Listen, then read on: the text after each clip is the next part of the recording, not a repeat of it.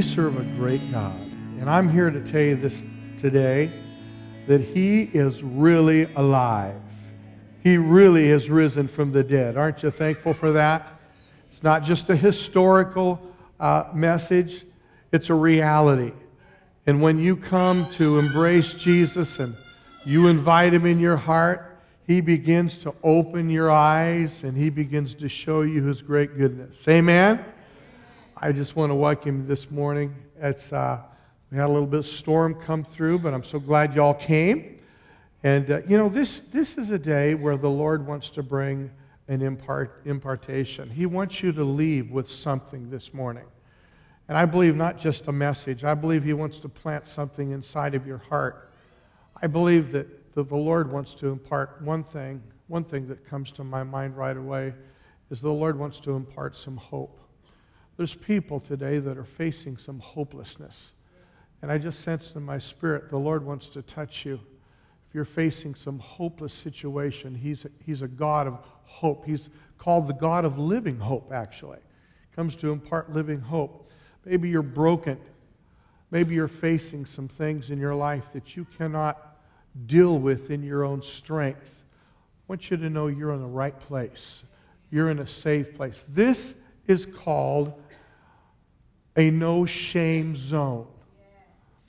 Because the blood of Jesus has completely brought you, He's redeemed you, and He's wiped the reproach of your sin away. That was what this play was all about.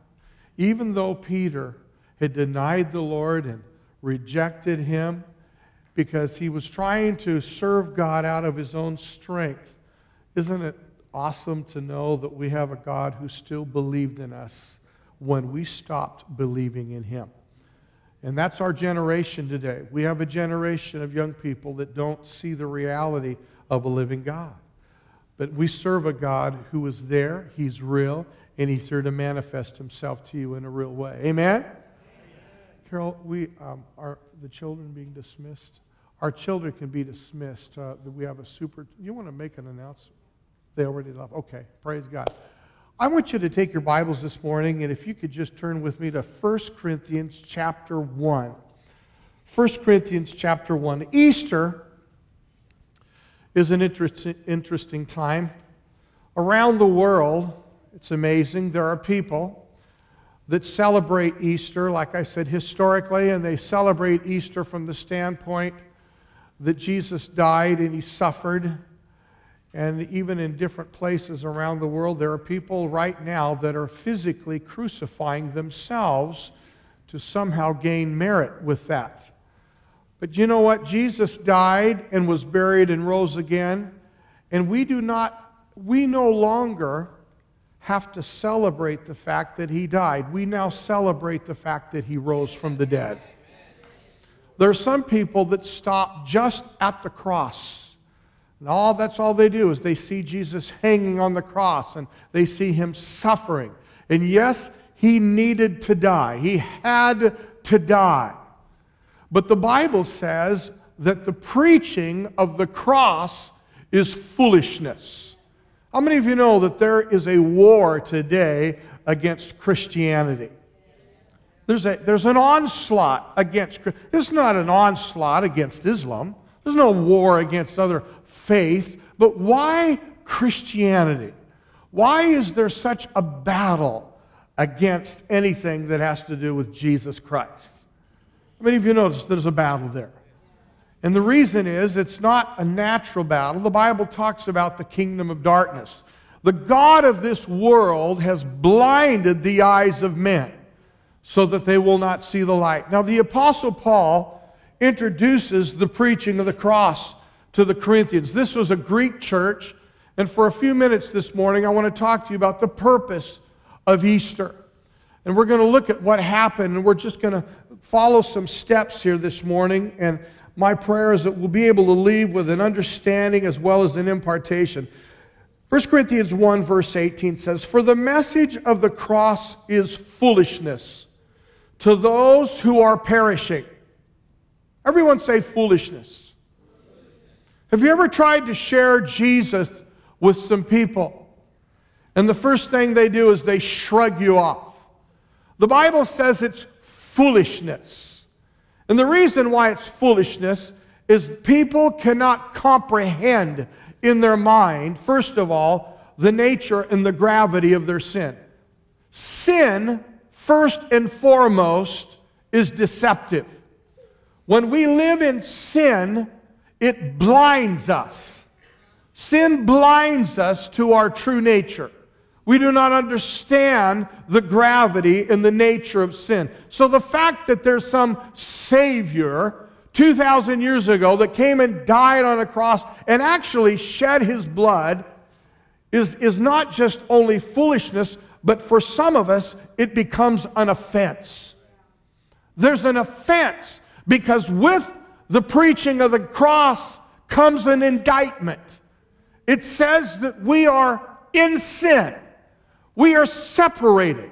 It means that we are broken, it means that we are fallen.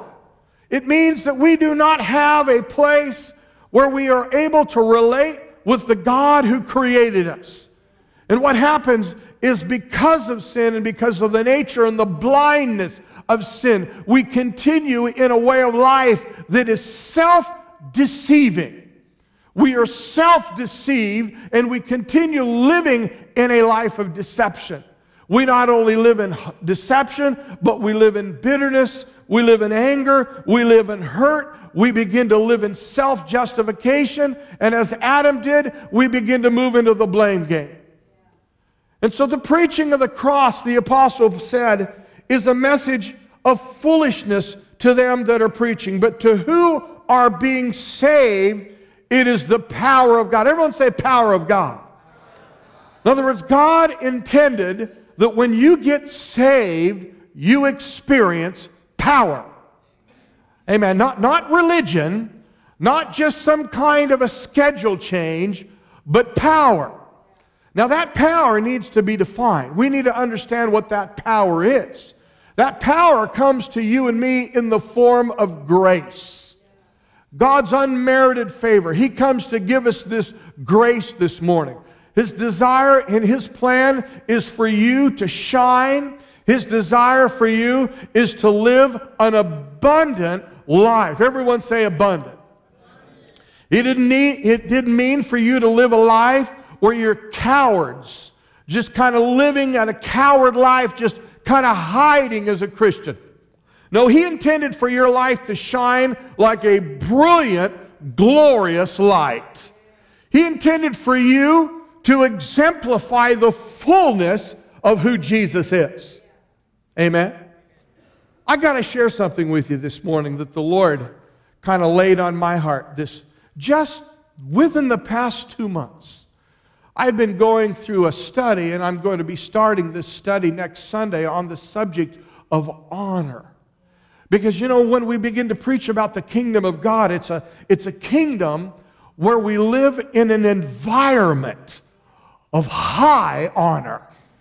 Because God never intended for his people to live like beggarly slaves. He called you into a place of sonship, into a place of kingship. He called you to become kings and priests unto him, and he calls you and he puts his Holy Spirit inside of you for you to reflect his glory even in the most darkest and the most impossible places. Now, you know, I've been raised in a Christian home, and I was raised in the church. And uh, there was a day where I used to think, you know, I, I haven't done drugs, I haven't gone out and destroyed my life in some deep, dark sins. In fact, there was a day where Pastor Ray actually prided himself in thinking that he was a good sinner. I really thought that I, I, am not a bad sinner, I'm a good sinner. In other words, I'm a, I'm a better sinner than most sinners. I'm in the good sinner status.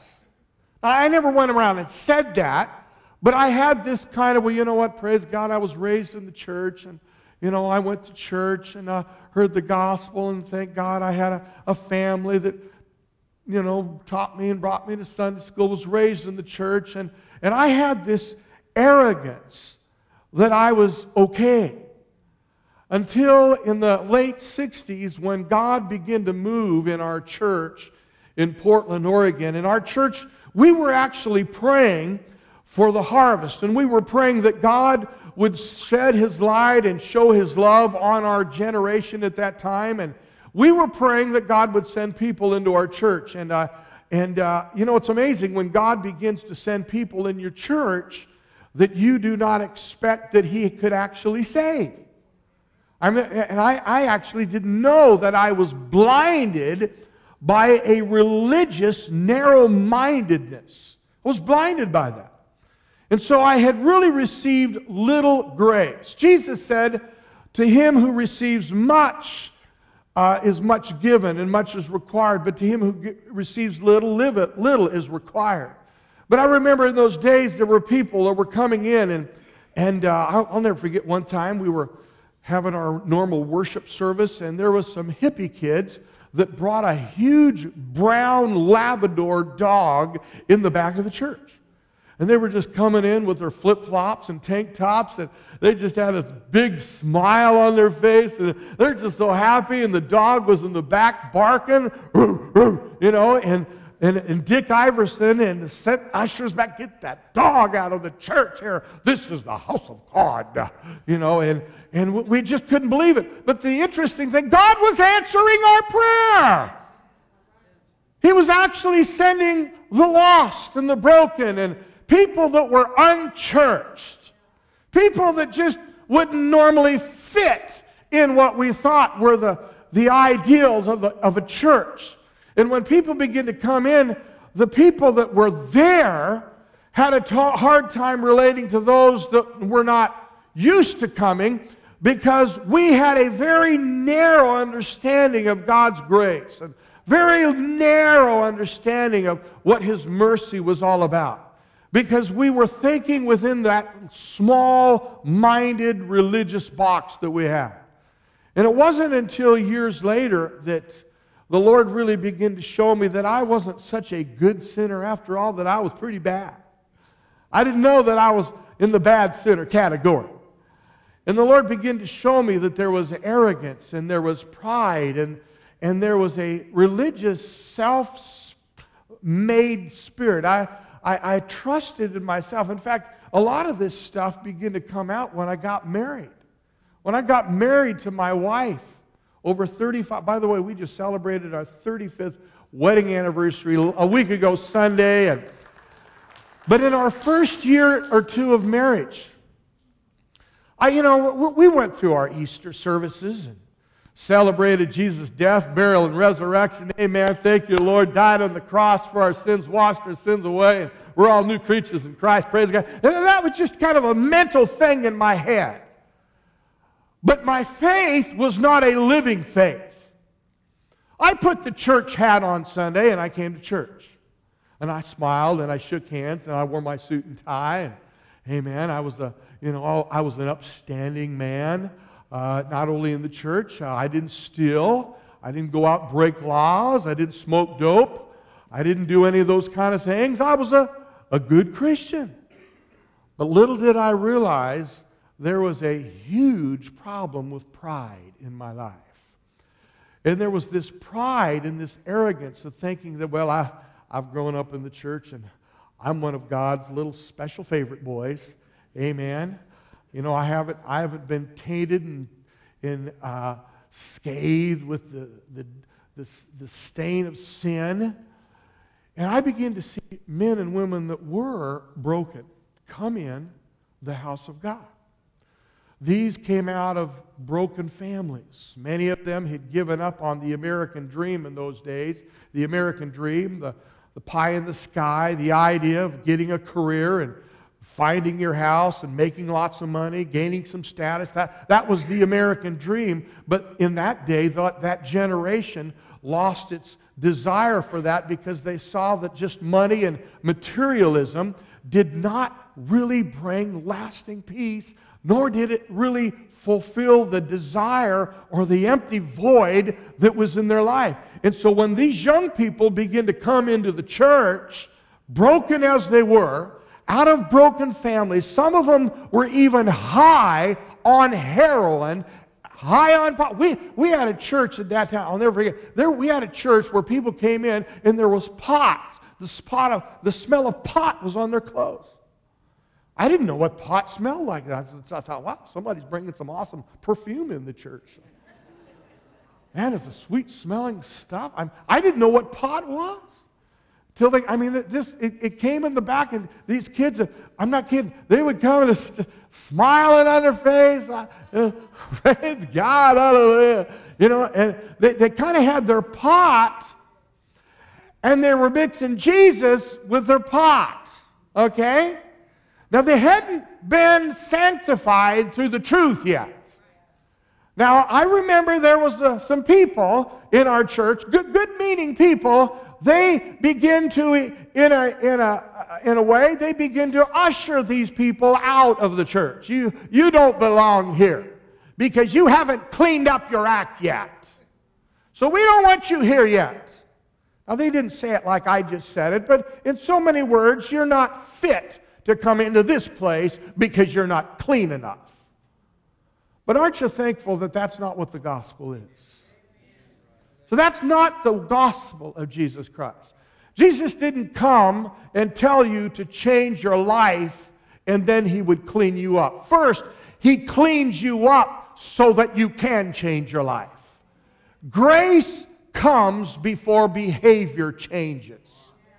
See, the law was all about letting us know how bad we are, how broken we are, how separated we are. And the one thing that I begin to realize was really how foolish the gospel is. Paul goes on here to say something about the gospel. Because the gospel is an offense. He said, I will destroy the wisdom of the wise and bring to nothing the understanding of the prudent. Where's the wise? Where's the scribe? Where's the disputer of this age? Has not God made foolish the wisdom of the world? For since in the wisdom of God, the world through wisdom did not know God, it pleased God through the foolishness of the message. Preach to save those who believe. For Jews request a sign, Greeks seek after wisdom, but we preach Christ crucified to the Jews, a stumbling block, and to the Greeks foolishness. But to those who are called, both Jews and Greeks, Christ, the power of God and the wisdom of God, because the foolishness of God is wiser than men, and the weakness of God is stronger than men. For you see your calling, brethren, that not many wise according to the flesh, not many mighty, not many noble are called, but God hath chosen the foolish things of the world to put to shame the wise, and God hath chosen the weak things of the world to put to shame the things which are mighty, and the base things of the world and the things which are despised. God has chosen. Everyone say, God has chosen. I didn't realize that God had chosen the despised. He chose the weak. He chose the outcast. And the reason He's chosen them is because they know that they don't have anything else left to help them save themselves. I didn't have that knowledge yet. Ray was still in control of Ray. Ray was still doing quite good, he thought. I haven't done those things. I haven't been like them. I haven't gone where they have gone. Thank God, God has a good man in the house. I didn't say it like that, but my thinking was demonic because it was all about me, all about what I had or had not done. I was living from the tree of the knowledge of good and evil. I was living from the tree of the knowledge of good and evil. Did you hear me? When you live from the tree of the knowledge of good and evil, you base your faith system on what you know and what you think you know based on your own strength and efforts and good works. And I hadn't come to the point or to the place where I needed to see, regardless of being raised in the church, I did not see and had not seen that I was a wretched, poor, broken sinner, no different than any other person. I didn't see it that, at that time. Now, you know it's amazing? God has a way. God has a way of letting us come to ourselves, just like Peter. Remember when Peter was confronted by Jesus? And Jesus said to Peter, Peter, you're a good man, but Satan has desired to sift you like wheat. And by the way, Peter, I've prayed for you. And afterwards, I want you to strengthen your brethren. Basically, Jesus, Jesus was prophesying the fact that he would deny him and he would fail. Do you know that God uses failure to bring us to a place where we can truly appreciate his grace? I want to share something to you folks because I, I want you to understand how powerful God's grace is. I, I came into a time in my life where I fell into a very filthy and nasty habit. I had a habit in my life. I had a problem that become an addiction. And that thing was something that I began to hide. I was coming to church. And then I, as that addiction began to grow, I went into hiding. I went under the radar because I was living with shame. The Lord began to show me that I was not all that good, that I was not all that put together. And I actually began, I, I used to sit in the front of the church. I slowly moved to the back of the church. Not that anybody that's in the back is backslidden, but, but, but in my day, I, I, I had a problem sitting near the front. I, I begin as this addiction in my life, which began to propagate shame. And I went more and more into hiding because I was under a gospel, even in a local church, where we didn't understand the message of God's grace. We taught the law. We taught that you need to straighten your life up. You need to repent, and you need to understand that repentance is about stopping doing the wrong thing. That's what we taught repentance was. But we were not taught what the true meaning of repentance was. We were not taught the message of grace in such a way that brought us to repentance. How many of you know it's the goodness of God that leads us to repentance? But first, we need the bad news to appreciate the good news. That's why it's foolishness. Because no one wants to look at themselves. See, the preaching of the gospel says you need help. The preaching of the gospel means you can't do it and make it on your own. The preaching of the gospel exposes you for who you are. But the beauty of the blood of Jesus, he clothes you with his righteousness. See, Easter, Easter is all about bringing dead things back to life. I was coming to church. I was a religious young man growing up in a church that had had sin in my life. I began to recognize that as I was growing up, that the power of the Holy Spirit and the power of the Word really did not have any root in my life. I was a pretender. I had pretended to believe that I was a Christian. I sang the songs. I even moved in the gifts. Do you know that the gifts and the callings are given without repentance? Do you know that God will even use you to preach and to teach and lead others to Christ, but you yourself could still go to hell? Let me say that again. Do you know that God can use your gift to lead others to Christ while you still go to hell because you are not walking and talking and living the life? That's right. Now, I'm not saying this to put any condemnation. What I'm saying this this morning is God wants to bring the reality of resurrection life to us and what that means today. He wants to bring the reality of what it means to be a believer. He wants us to understand that sin shall not have dominion over you. When He called us into His great light, He called us out of darkness. But coming out of darkness means that we come to understand the beauty of what the cross is all about. Now, I want you to jump over with me into Luke's Gospel, chapter 23. Luke's Gospel, chapter 23, because this is what we need to understand. Luke 23, I'm sorry, Luke 24. Pray you follow with me just a few minutes this morning. I know we, we're all going to go have our Easter dinner and families, and, but I believe God is going to bring an impartation of grace this morning It's going to bring change into people's lives. First of all, God's going to break some religious spirits. God's going to break some people this morning who've been living in a lie, and He's going to bring you to a place where there's not only mercy, but He's going to give you power to become what you couldn't be in your own strength. Amen. Do you know that we serve a God who raises the dead? Amen. He's not in the grave anymore. He's come to give us the power of the Holy Spirit. Notice what it says, Matthew, Luke 24, verse 44. And he said to them, These are the words which I spoke to you while I was still with you, that all things must be fulfilled which were written in the law of Moses and the prophets and the Psalms concerning me. This is post resurrection.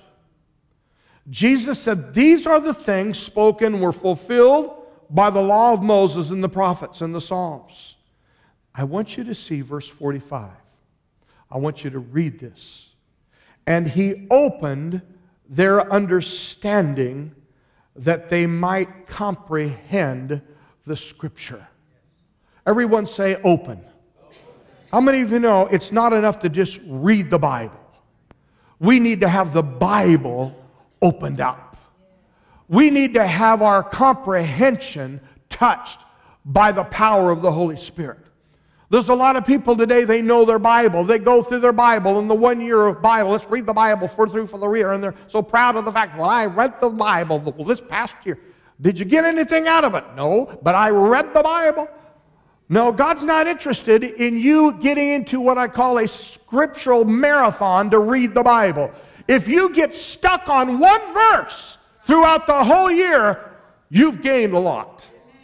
It's not about a marathon. What God wants you to do is receive that abundant life. Jesus said here, He opened their understanding and their comprehension. Next verse, then He said to them, This is written and thus was necessary for the Christ to suffer and to rise from the dead on the third day, and that repentance and the remission of sins should be preached in his name to all nations, beginning at Jerusalem. And you are witnesses of these things. Behold, I send the promise of my Father upon you, but tarry in the city of Jerusalem until you be endued with power from on high. Turn to your neighbor and say, I got it. You got it. Amen. How many of you got it this morning? You see, it's not enough to just know it, you got it. You got something. There's something inside of you. Jesus said that the preaching of the gospel involved repentance and the remission of sins. I want to make a test. I want to, I want to declare something over you this morning. Not only does sin have no more dominion over you, but you're an overcomer of all sin. You're no longer a sinner You're sons. Everyone say, I am no longer a sinner. I'm a son. Now, some of you, that's hard to say because you want, well, Pastor, no, I'm, I'm still sinning in my life. No, what you haven't understood is you haven't understood repentance. I want to give you a definition of repentance. And could we bring that up, Judy? You just go ahead and move to that definition. What the word definition we just read those scriptures. Go to, to the definition, please. This is the definition of repentance to change the way you think about thinking. Repentance is changing the way you think about thinking. In other words, I need to come out of one form or reference of thinking into a new frame of reference and thinking. Let me give you an example. There was a young man came into my office one time and He just got saved, was just born again. He says, Pastor Ray, ever since I got saved, I've been trying so hard to follow Jesus. I've been trying, and, and I've, I read my Bible, and I, I just seem to fail all the time. And I said, You know, the problem is, is you haven't changed the way you think about thinking. How many of you know we need to have our minds renewed? Now, how do I renew my mind? Obviously, with the Word of God, but I need to be transformed in the spirit of my mind from thinking like a sinner and begin to think from a position of authority, power, dominion, and approval in God. Everyone say, I am approved. I am blessed. I am holy. I want you to jump over with me to Colossians, Colossians chapter 1, because this is all about the spirit of resurrection. Colossians chapter 1, verse 19. Notice what it says For it pleased the Father that in him the, that all the fullness should dwell, and by him to reconcile all things to himself, by him, whether things on earth. How many here live on earth? If you're on earth here, he's reconciled things on earth, things in heaven, having made peace through the blood of his cross, and you, who were once alienated and enemies, in your mind by wicked works, he has now restored. Everyone say restored. In other words, repentance means that I am thinking from a place of true fellowship and restoration and reconciliation. I am no longer broken. I am no longer a victim. I now live, I think. I make decisions from a position of power, not a position of being a survivor or a position of being a victim. Do you know what it means to be more than a conqueror? It means to be unoffendable. You can't be offended. Everyone say unoffendable. I can't be offended. You can't be offended. No matter what you walk through, no matter what happens in your life, you can't be offended because He has raised you into a place of dominion and power. He has seated us with Him at the right hand of the Father. Now, that is what resurrection life is all about. Resurrection life isn't just saying, well, praise God, it's Easter Sunday. Amen. Now, let me tell you what resurrection life is. This, this, just went, this just happened with me just within two months. I grew up in a home where love was not expressed verbally. My dad and mom never told me. Well, my mother did, I need to say. My mother did. But my father has never told me he loved me. My dad was not verbally expressionate. I grew up for the most part, in an angry home. I grew up in a home where people went to church, but God and the Lord was not necessarily the center in that house, in my home, where, where I grew up with my brother. My dad was the son of an evangelist. And my grandfather, one of the saddest things in my grandfather. My grandfather got saved. He was in a dance hall one night. He was dancing with my grandmother, and they were dancing, and the Holy Spirit literally came right into that club and said, Get out of this place. Grandpa went out into the parking lot. The Holy Spirit was on him so much, and he gave his heart to the Lord in the parking lot. He comes back in and says, Grandma, let's get out of this place. God wants us to be separated from the works of darkness, and we need to give our lives to the kingdom. That's how my grandfather was saved. But my grandfather, though he was saved, he never ever surrendered or submitted under authority under a local church. He never recognized the importance of what pastors and shepherds were all about. He didn't he was never disciple. So my grandfather was one of those guys that got saved and just tried it on his own. Well, there was problems because he never had the balance of checks and balances with other leaders as the Bible clearly teaches that we need to have in our life.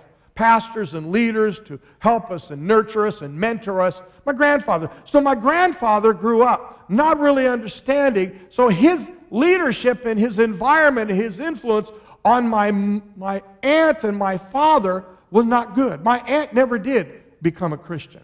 My dad was a weak Christian, but he had had issues about Christianity because of what he saw with his father.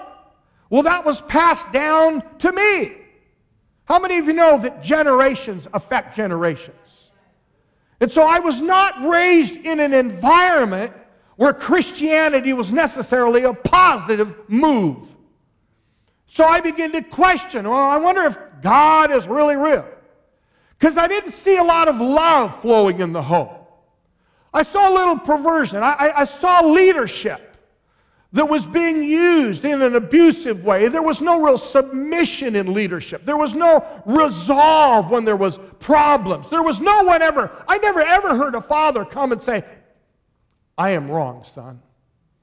I've led some things wrong and I need to take ownership for the way I led this house. I never heard my dad do that. Never heard my mom do it. It was just my rights, I'm right, you're right. So I grew up thinking, wow, this is what Christianity is. So when Easter would come around, the power of God and the relationship with Jesus really wasn't all that exciting to me because I didn't see the power of the love of God from the kingdom of God operating in my house. It wasn't until I got into my house and I began to get married. When I grew up and I began to see some problems, the Holy Spirit began to convict me. And I remember growing up with bitterness against my dad and my mother. And as I begin to study within the past two months on the subject of honor, I begin to read clear back in the book of Exodus where God said to children, Children, honor your father and mother. So will it be good for you for the rest of your life and you'll have long days. God didn't say honor them because they deserve it. He said just honor them because I said to do it. And I said, Lord, I'll tell you, my dad hasn't hugged me. He hasn't called me. He doesn't even let me, doesn't send me birthday cards, doesn't even call me when on Christmas. My, my, dad has never done that. And I got angry about it. And you know, the Lord spoke to me. He said, You know, Ray, you are now in the kingdom of God. And you do not have to wait for your father to call you. You do not have to wait because you are now in a place where I have made you whole. And the Lord began to speak to me about taking the leadership, even in our family. I called my mother and father about a week and a half ago, two weeks ago, actually. And I asked my parents to forgive me for the bitterness that I had against them because of the lack of leadership and the, uh, the, what I felt was the lack of love in our own home.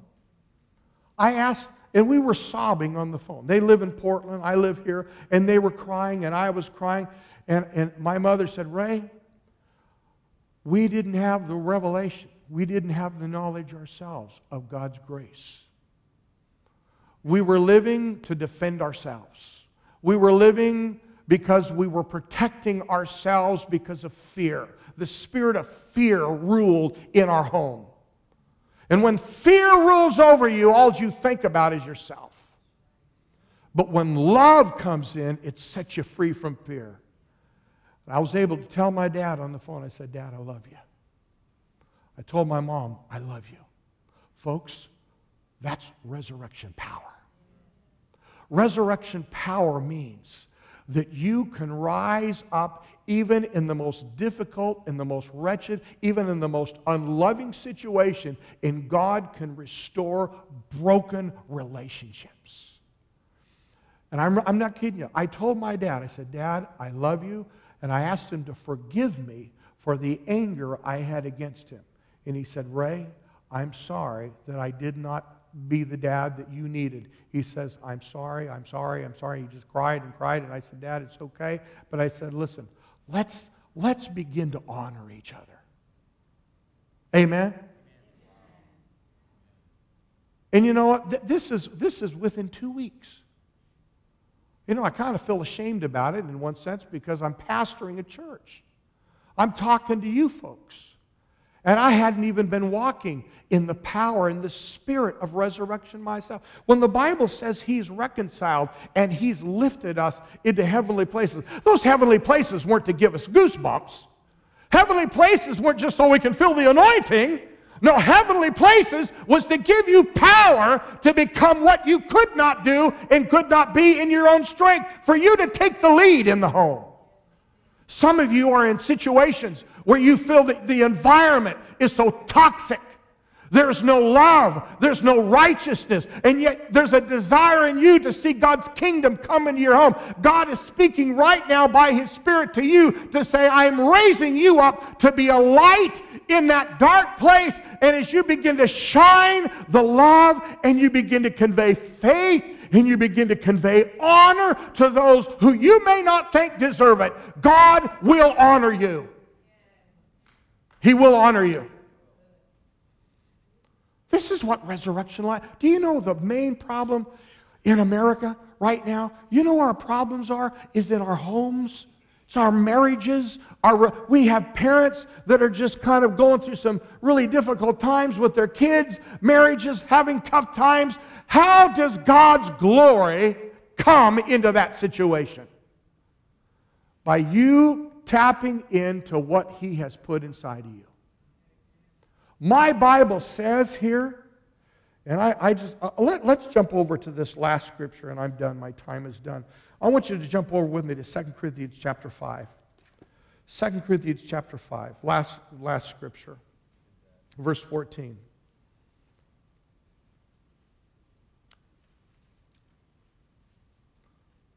I'm going to start with verse 13. 2 Corinthians 5. For if we are beside ourselves, it is for God. Or if we are of sound mind, it is for you. For the love of Christ compels. Everyone say compels. The resurrection life today is about God's love compelling you. He wants to compel us this morning because we judge this way that if one died for all, then all died. Everyone say, I'm dead. You're dead. That means you no longer are going to respond in a negative way. It means you're dead to what the devil can do to, against you. You are no longer a victim. You are dead to those things.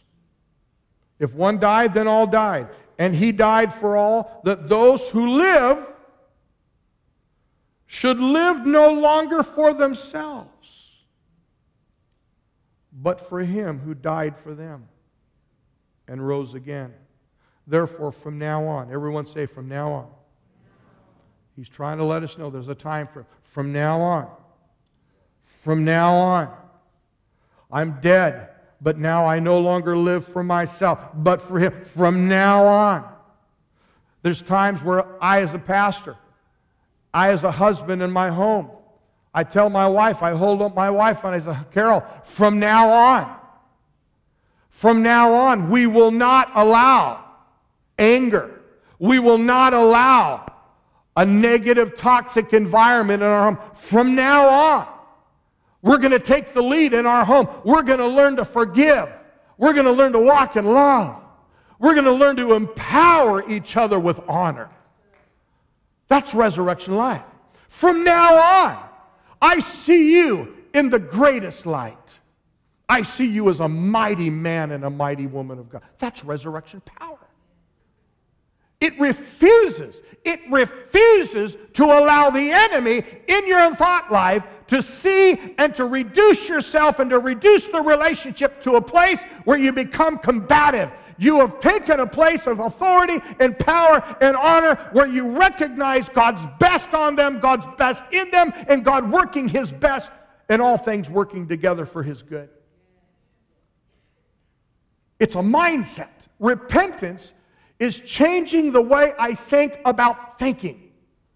I refuse to allow my mind to become a slave to depression. I will not be depressed. Whatsoever things are pure, just, holy, true, if there be any praise, my mind is set on those things. Pastor Ray, you're sure passionate about this, aren't you? You bet I am.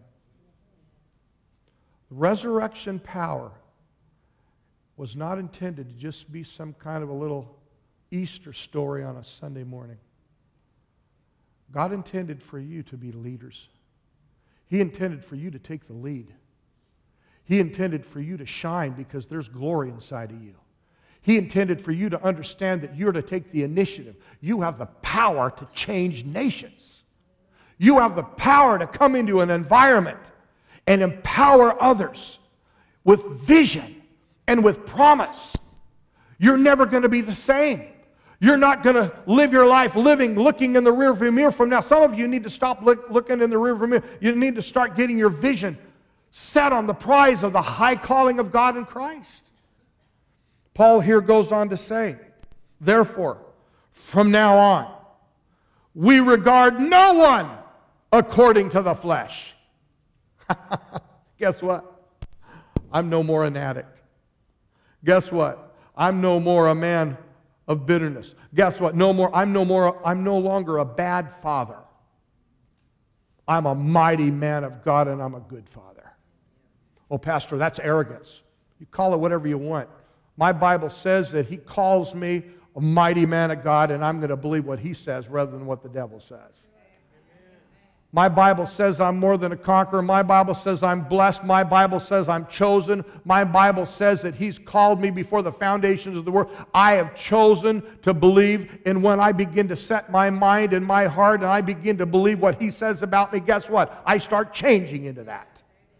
I am not going to go back and say, well, I need to just rehearse today that I, I'm an alcoholic, I'm a drug addict, and praise God, I've been 444 days in recovery, and I, I'm a survivor. That is not victory. That's a guy who's clinging by his teeth, hold, holding on by his bare knuckles. He's trying to hang on.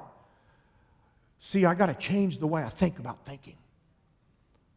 I need to begin to think like a winner. Therefore, from now on, we regard no one according to the flesh, even though we have known Christ according to the flesh, yet now we know him no longer.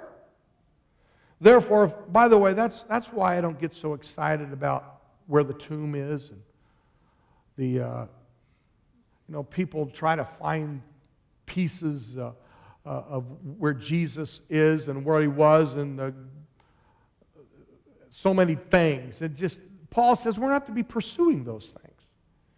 Even though we have known Christ according to the flesh, yet now we know him no longer. Therefore, if any man is in Christ, he's a new creation. Old things have passed away, all things have become new.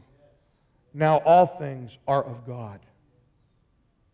I want to say, everyone say, all things are of God.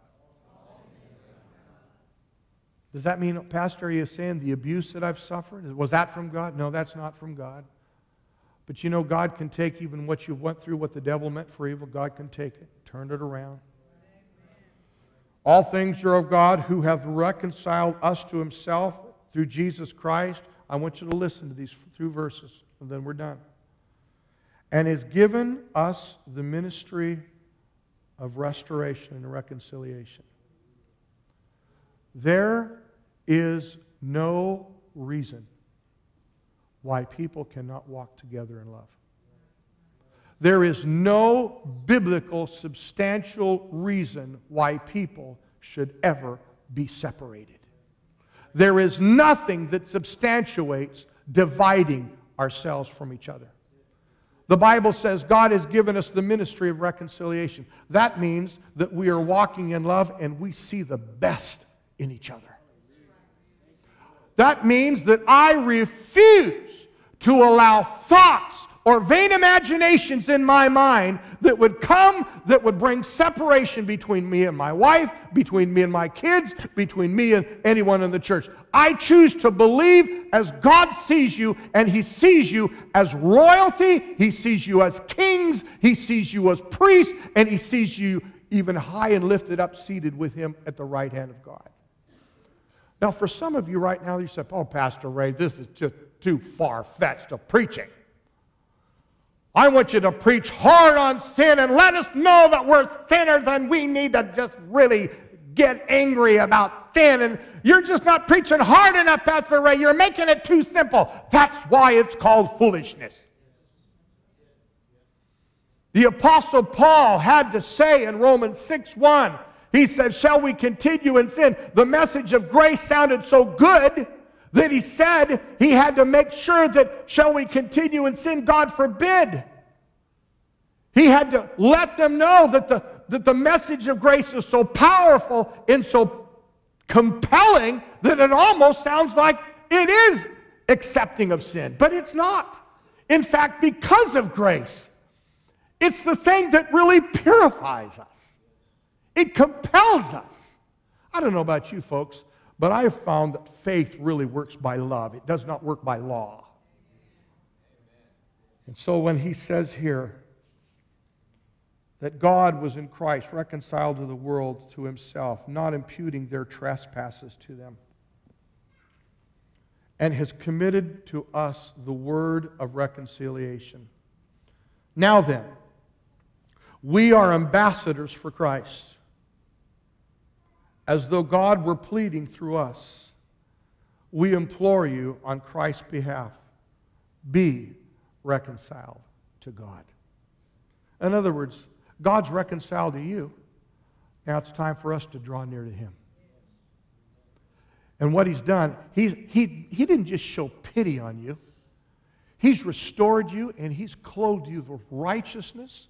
He's empowered you with the Holy Spirit and He's put gifts in you to use you as an ambassador of a kingdom. For he made, for he made him who knew no sin to be sin for us, that we might become the righteousness of God in Christ. Can you say amen? amen? You know one thing? The Lord showed me this. That as I begin to live in an environment of honor because he has honored me. Do you know God comes to honor even sinners? He honors them by letting them know how valuable they are, how precious they are. The Bible says that sinners came and ate with him, and they were comfortable with Jesus. I guarantee you, they were slobbering, they had alcohol, they probably had pot, and they might have even been high, but he still put his arms around them. And it was through the power of that love that transformed that dark heart into a heart that would lay down their lives for him. That's what grace does. I'm here to tell you this morning, folks, he's alive. And until you have received Jesus as Lord and you received his grace, and until you come to open your heart to embrace what He's done, let me tell you, it's not so much the Lord coming to tell you that He's forgiven and washed your sins, but it's you actually learning to receive that grace in a way where you forgive yourself. Some of you have not forgiven yourself. Some of you hold yourself hostage to sin. And this morning, the Holy Spirit wants to break that and bring you to a new level, a renewed level of being washed and cleansed and purified. You are holy this morning because He is holy. You're not holy because you're trying. I want to just give you a word. Stop trying, start being. Be holy. Don't try it anymore, just do it. You know why you can do it? Because you are. You are holy. Amen?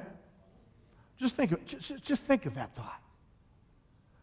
Your citizenship is in heaven, and you're holy right now. If you would die right now, you'd go right into the very presence of God. Now, that's if you have repented. That means you've changed the way you think. That doesn't mean that you're going to stop doing bad things and try harder. That's not repentance. Repentance is fully, completely embracing what Jesus has done at the cross for you completely. Embracing that change and sanctification and embracing the atonement and the forgiveness of sin, where you walk into that place clothed with His righteousness, clothed with His power, clothed with His glory, and you are no longer slaves, but sons and daughters. I'm a son, I'm a daughter of the King. I'm not trying to get there, I'm there. Everyone say, I'm there. I'm there. Say it again, I'm there. You know what? The devil hates people who knows know that they're there because he can't stop you. But if you think that you're, under the radar, well, you pastor, you just don't know those secret little deep dark sins I have. I don't need to know about it. He already knows about it. He's already washed your sins. You have to just come to surrender your will and say, Lord, be Lord to me. Be my Lord. Let's bow your heads. Bow your heads this morning.